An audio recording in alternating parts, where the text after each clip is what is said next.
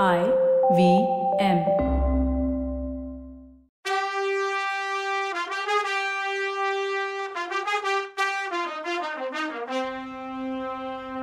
வணக்கம். Welcome to கதை பாட்காஸ்டின் பொன்னியின் செல்வன் எபிசோட் 15 கதை சொல்பவர் கவிதா. வணக்கங்க. நான் கவிதா பேசுகிறேன் சின்னவர்கிட்ட இருந்து தப்பிச்ச வந்தியத்தேவன் நந்தினியை மீட் பண்ணிட்டு நிஜ மந்திரவாதி வந்த உடனே இருட்டில் போய் ஒளிஞ்சிட்டு இருந்தான். மந்திரவாதியோட அவனை அனுப்பலான்னு நந்தினி போய் கூப்பிட்டப்ப அவனை அங்கே காணும். இதுக்கடையில் சின்ன பழுவேட்டரையரும் பெரிய பழுவேட்டரையரும் பயங்கரமாக ஆர்கியூ பண்ணிட்டு இருந்தாங்க. யார் முத்திர மோதிரத்தை வல்லவனுக்கு கொடுத்ததுங்கிறத பற்றி இனிமே என்ன நடக்குது? வாங்க பார்க்கலாம். பெரியவருக்கும் சின்னவருக்கும் நடந்த வாக்குவாதம் நீங்களும் நானும் பயந்த மாதிரி அடிதடி சண்டையாக அதாவது வாழ் சண்டையாக மாறலை. அப்பா நிம்மதி இல்லை. பெரியவர் கடைசியில் தம் பேலஸுக்கு கோவத்தோடு வந்துட்டு இருந்தார். அவர் மனசுக்குள்ள சின்னவரை கண்ணா பின்னான்னு திட்டிட்டு இருந்தார். அறிவு கெட்டவன். எங்கள் புத்திசாலித்தனத்தையும் வீரத்தையும் காட்டணுமோ அங்கே காட்ட மாட்டான். ஒரு திருட்டு பயலை தப்பிக்க விட்டுட்டு அம்மா ஸ்தானத்தில் இருக்க அண்ணியை குறை சொல்லிட்டு இருக்கான். நல்ல வீரனுக்கு இது பெருமையா என்னன்னு மனசுக்குள்ளே பேசிட்டு இருந்தார். ஆனாலும் அவர் மனசு அதில் இருக்க நியாயத்தையும் ஃபீல் பண்ண தவறலை. எங்கேயோ காட்டில் இருந்து கூட்டிட்டு வந்தவளுக்காக. சொந்த தம்பி எத்தனை யுத்தத்தில் நம்ம கூட நம்மளை காப்பாற்றியிருக்கான் அவனை போய் திட்டிட்டோமேன்னு அவர் மனசு தம்பிக்காகவும் பேசுனுச்சு. அவ பிஹேவியரும் ஆட்டிடியூடும் கூட சில நேரம் சரியில்லையோ அப்படின்னு ஒரு நினப்பு மின்னல் மாதிரி வந்துட்டு போச்சு. சி தம்பி பேசினதை வச்சு அவளை டவுட் பண்ணக்கூடாது. நந்தினி என் மேலே எவ்வளோ பாசமாக இருக்கா? மரியாதையோடு நடந்துக்கிறா. சில நேரம் நமக்கு ஐடியாஸ் கூட கொடுக்குறா. அறுபது வயசு கிழவனை போய் கல்யாணம் பண்ணிக்க எவ்வளோ பெரிய மனசு வேணும்? அவளை பார்த்தா தேவலோகத்து ரொம்ப கூட பொறாமப்படுவா. அவ்வளோ அழகு. இவளை பார்த்த உடனே கல்யாண வயசில் இருக்க அத்தனை ஆணும் ஆசைப்படுவானே. தேவலோகத்து இந்திரன் கூட ஓடி வந்துடுவானே. ஆனால் அப்படிப்பட்டவளை போய் எப்படி டவுட் பண்ணுறது இவ அழகுக்கு இவ சுந்தர சோழரை கூட கல்யாணம் பண்ணியிருக்கலாம். ஏன் என்ன பண்ணிக்கிட்டா? சி நாம் அவளை டவுட் பண்ணக்கூடாது. சின்ன வயசு பொண்ணை கல்யாணம் பண்ணிக்கிட்ட டிப்பிக்கல் கிழவு மாதிரி அசிங்கமாக பிஹேவ் பண்ணக்கூடாது. ஆனாலும் என்கிட்ட இருந்து முத்திரம் மோதிரம் வேணும்னு அடிக்கடி ஏன் கேட்டு வாங்கிக்கிறா? யாரோ ஒரு மந்திரவாதி கூட அவளை அடிக்கடி மீட் பண்ணுறான்னு சில பேர் என்கிட்ட சொல்கிறாங்களே மந்திரவாதி கிட்ட இவளுக்கு என்ன வேலை? இதில் வேற கல்யாணம் பண்ணியும் பிரம்மச்சாரியாவே என்னை வச்சிருக்கா? அவகிட்ட புருஷனா எந்த உரிமையும் எடுக்கவே முடியலையே. கேட்டா விரதங்கிறா. இதை பற்றி கண்டிப்பாக இன்னைக்கு பேசிடுறதுன்னு ஒரு முடிவோட அவர் பேலஸ்குள்ளே வந்தார். அங்கே இளையராணி இல்லை. கொடிமண்டபத்தில் இருக்கிறதா வேலைக்காரங்க சொன்னாங்க.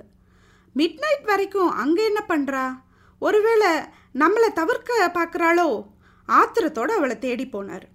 இவர் போகும்போதே நந்தினியும் வேலைக்காரியும் ஏத்தாப்பில் வந்தாங்க. இவரை பார்த்ததும் நின்றுட்டு வேற எங்கேயோ பார்த்தா நந்தினி. வேலைக்காரி அங்கே நிற்கலை கடகடன் போயிட்டே இருந்தான் அவன் மேலே கோவப்படணும்னு வந்தவர் அவள் கோபத்தை பார்த்ததும் சாந்தமாயிட்டார். நீ கோபமாக இருந்தால் போடி இவளேன்னு போக அவர் என்ன எங்கள் வீட்டுக்காரரா? அவர் நந்தினியோட வீட்டுக்காரர். மானே தேனேன்னு எல்லாம் கொஞ்சிட்டு ஏம்மா என் மேலே இவ்வளோ கோபம்னு கேட்டார். உடனே நந்தினி என்னை விட்டுட்டு போய் எத்தனை நாள் ஆச்சு தெரியுமா? நாலு நாள் ஆச்சுன்னு சொன்னான்.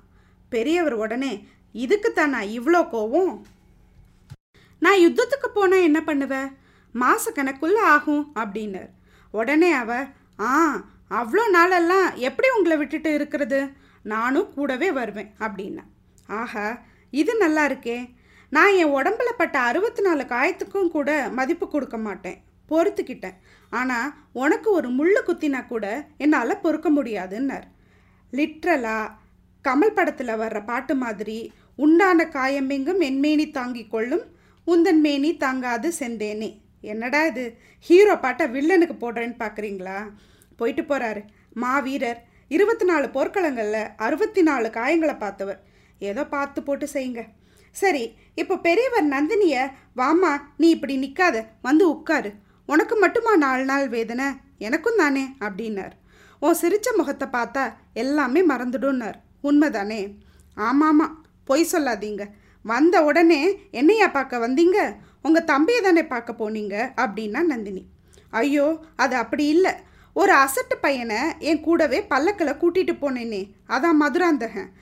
அவனை சுரங்க வழியாக அனுப்பி வச்சேன் உள்ள. வந்துட்டானான்னு கேட்குறதுக்கு தான் தம்பி வீட்டுக்கு போனேன்னார். ஆமாமா நான் போக வேண்டிய பல்லக்கில் அவனை ஏற்றிக்கிட்டு ஊர் சுத்துறீங்க.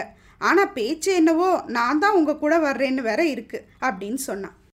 உடனே பெரியவர் எனக்கு மட்டும் இது சந்தோஷமா என்ன? இந்த யோசனையை சொன்னதே நீதானே? சுரங்கப்பாதையில் அனுப்ப சொன்னதும் நீதான் அப்படின்னார். ஆமாம் ஏதோ என்னால் முடிஞ்ச உதவி உங்களுக்கு அப்படின்னா. உடனே அவர் அது மட்டுமா?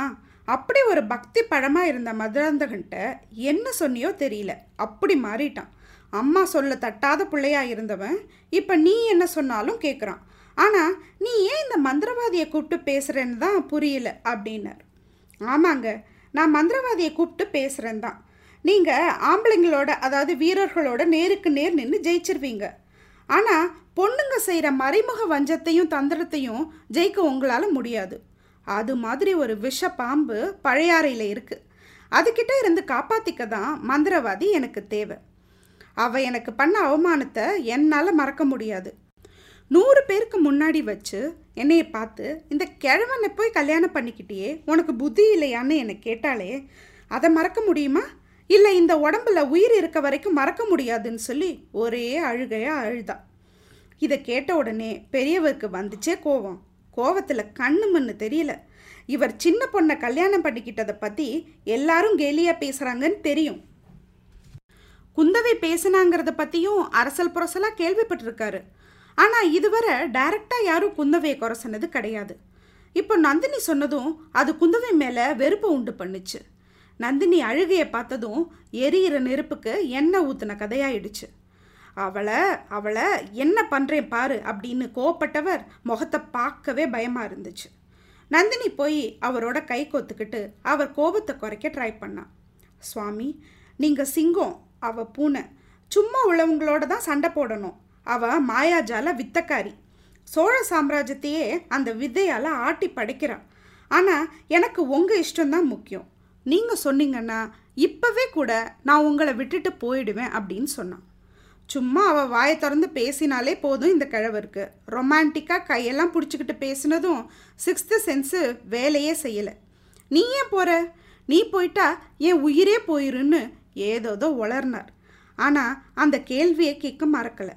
கல்யாணமாகி ரெண்டரை வருஷம் ஆச்சு. ஆனால் நீ கணவன்கிற உரிமையை ஏன் இன்னும் எனக்கு கொடுக்கல? என்னை பிடிக்கலைன்னா விஷம் கொடுத்து கொன்னுடு அப்படின்னார். ஐயையோ நீங்கள் ஏன் சாகணும்? நான் தான் சாகணும். உங்களுக்கு ஒன்றுன்னா எனக்கு துடிக்குது. நாம் உயிருக்கு உயிராக நெருங்கிட்டோம். கேவலம் உடம்பு என்ன? கடைசியில் சாம்பலாக போகிற உடம்பு. மண்ணோடு மண்ணாக போகுது அப்படின்னு சொன்னான். உடனே பெரியவர் இல்லை இல்லை உன் உடம்ப மலர்களையும் தேவாமிர்தத்தையும் வச்சு செஞ்சுருக்கான் பிரம்மா. அதில் வெண்ணிடாவோட வெளிச்சத்தையும் சேர்த்து யாழிசையும் சேர்த்து செஞ்ச அற்புதம் நீ அப்படின்னு உளறலோட உச்சத்துக்கு போனார். உடனே நந்தினி ஏதோ பிரம்மாவுக்கு பக்கத்தில் இருந்த மாதிரி வர்ணிக்கிறீங்களே. எனக்கு முன்னாடி கல்யாணம் பண்ணாத மாதிரி பேசுகிறீங்கன்னு கேட்டா. ஆமாம் நான் சில பேரை உனக்கு முன்னாடி கல்யாணம் பண்ணியிருந்தேன். ஏன்னா பழுவூர் குளத்துக்கு வாரிசு வேணுங்கிறதுனால. ஆனால் அப்புறம் ரொம்ப வருஷம் சோழர் குளம் செழிக்க தான் பாடுபட்டேன். ரிட்டையர் ஆகி இருக்க சமயத்தில் தான் பாண்டியப்போர் வந்தது. எத்தனையோ எங்கான தளபதிகள் இருந்தாலும் என்னால் யுத்தத்துக்கு போகாமல் இருக்க முடியல. ஆனால் அந்த யுத்தத்துக்கு வராட்டி உன்னை நான் மிஸ் பண்ணியிருப்பேன்னு அப்படின்னு மூணு வருஷத்துக்கு முன்னாடி நடந்த கதையை நினச்சி பார்த்தார். மதுரையில் பாண்டியர் படை ஜெயிச்ச பின்னாடி தஞ்சாவூருக்கு திரும்பிட்டு இருந்தோம். அப்போது காவிரி கரையோர காட்டில் நீ நின்றுட்டு இருந்த. முதல்ல நீ தேவலோகத்து ரம்பையோ ஊர்வசியோ இல்லை கனவோன்னு கிட்ட போனால் மறைஞ்சிடுவேன்னு நினச்சேன். ஆனால் அப்படி நடக்கவே இல்லை. நீ யாருன்னு ஒன்று கேட்டப்போ என்னை காப்பாத்துங்கன்னு நீ சொன்ன. சரின்னு அழைச்சிட்டு வந்தேன். உனக்கும் எனக்கும் உள்ள உறவு இப்போ உள்ளதா தெரியல. ஏழு ஏழு ஜென்மமாக தொடர்ந்து வர்ற உறவாக எனக்கு தோணுச்சு. நான் தேவேந்திரனாக இருந்தப்போ நீ அகலிகையாக இருந்த. நான் சாந்தனுவாக இருந்தப்போ நீ கங்கையாக இருந்த. நான் கோவலனா இருந்தப்ப நீ தான் கண்ணகியாக இருந்த. இப்படியெல்லாம் எனக்கு தோணுனதுனால உன்னை இழக்க மனசு வரல. அவர் சொன்ன எக்ஸாம்பிள் எல்லாம் கவனிச்சிங்களா? எல்லாமே சோக முடிவு உள்ள கதை. அதை நந்தினியும் கவனிச்சா போல. சுவாமி ஏன் இந்த ஜோடியெல்லாம் சொல்கிறீங்க ஹாப்பி என்டிங் கப்பலாக சொல்லுங்கள் மன்மதனும் ரதியும் மாதிரின்னு சொல்லுங்கன்னா உடனே பெரியவர் ஆமாம்மா அதுதான் பொருத்தம்னு சொன்னான். நாதா நான் ஒரு விரதத்தில் இருக்கேன். அது நிறைவேறின உடனே நீங்கள் உங்கள் உரிமையை எடுத்துக்கலான்னு சொன்னான். என்ன விரதம் அது? அப்படின்னு கேட்டார். தான் அழகை பற்றி கர்வத்தோடு இருக்க சுந்தர சோழரை இந்த பதவியிலேருந்து தூக்கணும். குந்தவையோட திமிரை அடக்கணும்னு சொன்னான். அது இப்போவே நிறைவேறிடுச்சுன்னு நினச்சிக்கோ நந்தினி. ஆதித்தனுக்கும் அருள்மொழிக்கும் பதவி கிடையாது. ஏன்னா எல்லாரும் மதுராந்தகனுக்கு பதவி கொடுக்க சம்மதிச்சிட்டாங்கன்னார். நமக்கு பிரச்சனையாக இருக்கவங்க மூணு பேர் தான் மலையமான் கொடும்பாளூர் வேளாண் அப்புறம் பார்த்திபேந்திரன் அப்படின்னார். ஆனாலும் ஜாக்கிரதையாக இருக்கணும்னா நந்தினி. உடனே கிழவர் ஆமாம்மா இன்னைக்கு கூட பார். ஒருத்தன் காஞ்சிபுரத்துலேருந்து ஓலை எடுத்துட்டு வந்தவன் காலாந்தகனை ஏமாத்திட்டு சக்கரவர்த்தியை மீட் பண்ணிட்டான். ஆஹா உங்கள் தம்பியை நீங்கள் தான் மெச்சிக்கணும். அவர் புத்திசாலித்தனம் இவ்வளோதானா அப்படின்னா? ஆ இந்த தடவை தான் இப்படி ஏமாந்துட்டான். அந்த பையன்கிட்ட நம்ம முதிர முதிரம் இருந்ததுன்னு சொல்கிறான் அப்படின்னார். ஆமாம் ஆமாம் ஏமாந்து போனவங்களுக்கு சாக்கு இல்லாமல் இருக்குமா? இப்படி ஏதாவது சொன்னாதானே அவங்க மேலே தப்பு வராது. சரி அவனை பிடிச்சாங்களா இல்லையா அப்படின்னு தெரியாத மாதிரி கேட்டேன். ம் தேடிட்டு இருக்காங்கன்னு சொன்னான். இதனால எல்லாம் நம்ம பிளான் சொதப்பாது. எப்படியும் சக்கரவர்த்தி இறந்ததும் நம்ம மதுராந்தகனை பதவியில் உட்கார வச்சிடலாம். உடனே நந்தினி என்னோட சபதம் என்னன்னு உங்ககிட்ட சொல்கிற நேரம் வந்துடுச்சு அப்படின்னா. கழவர் ஆர்வமானார். என்னோட சின்ன வயசில் ஒரு பாப்புலர் ஜோசியக்காரன் என் ஜாதகத்தை பார்த்ததும் பதினெட்டு வயசுக்கு அப்புறம் எனக்கு அதிர்ஷ்ட திசை வரும்னு சொன்னான். அதுக்கப்புறம் என்னை கல்யாணம் பண்ணிக்கிறவர் ஒரு மகா சாம்ராஜ்யத்தையே ஆளுவார். அவருக்கு எல்லா சிற்றரசர்களும் அடிப்பணிஞ்சு இருப்பாங்க அப்படின்னு சொன்னார்னு சொன்னான். அதை எனக்காக நீங்கள் ஏற்றுக்கணும்னு சொன்னான்.